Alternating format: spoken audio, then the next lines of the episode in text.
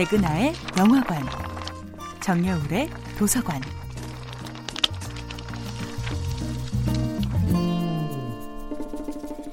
안녕하세요. 여러분과 아름답고 풍요로운 책 이야기를 나누고 있는 작가 정여울입니다. 이번 주에 만나보고 있는 작품은 소포클레스의 안티고네입니다.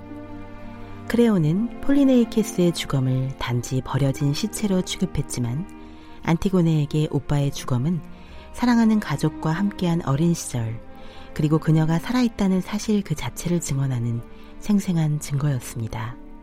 크레오는 왕에게 반항하는 인물의 시체를 모욕함으로써 백성들에게 공포심을 조장하려 했습니다. 일종의 공포정치였지요. 시체를 매장하는 것을 금지하는 것은 고대 그리스인들의 장례 문화에 비춰볼 때 엄청난 문화적 충격이었습니다. 고대 그리스인들에게 장례는 죽은 자가 망각의 강을 무사히 건너갈 수 있도록 산자가 도와주는 공동체 전체의 오랜 약속이었습니다. 장례는 죽은 자만을 위한 것이 아니라 살아남은 자를 위한 집단적 의례이기도 했던 것입니다. 무사히 장례를 치러주지 않으면 망자는 떠돌이 영혼이 되어 살아남은 이들을 괴롭히는 유령이 된다고 믿었기 때문입니다. 신화적인 세계관을 간직했던 그리스인들에게 크레온의 독단적인 장례 금지는 엄청난 공포로 다가왔을 것입니다. 안티고네는 바로 이 죽음의 의례를 지켜냄으로써 그리스인들의 잃어버린 긍지를 지켜낸 것이기도 했습니다. 신화적인 세계관은 인간의 힘으로 모든 것을 결정해서는 안 된다는 겸허한 믿음을 바탕으로 합니다. 즉, 죽은 자를 존중하고 죽은 자의 갈 길을 상상하며 애도하는 산자의 의례는 국왕이라도 어찌할 수 없는 신과의 약속이었던 것입니다.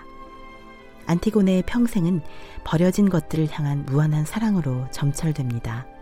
가족과 태배뿐 아니라 자기 자신까지 버리려 했던 아버지 오이디푸스를 향한 사랑.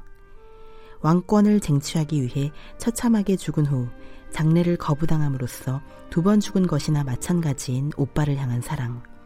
그리고 자신이 한 사람의 인간임을 잊지 않으려 했던 안티고네 스스로의 운명에 대한 사랑. 안티고네는 버려진 것들을 향한 무한한 사랑으로 영원히 버려질 위기에 처했던 공동체의 가치를 눈부시게 복원해냅니다. 안티고네는 사랑하는 이를 잃은 슬픔을 향해 자신을 내던짐으로써 사랑이란 무엇인지, 슬픔이란 무엇인지, 그리고 인간이란 무엇인지에 대한 질문에 온몸으로 대답한 것입니다. 정여울의 도서관이었습니다.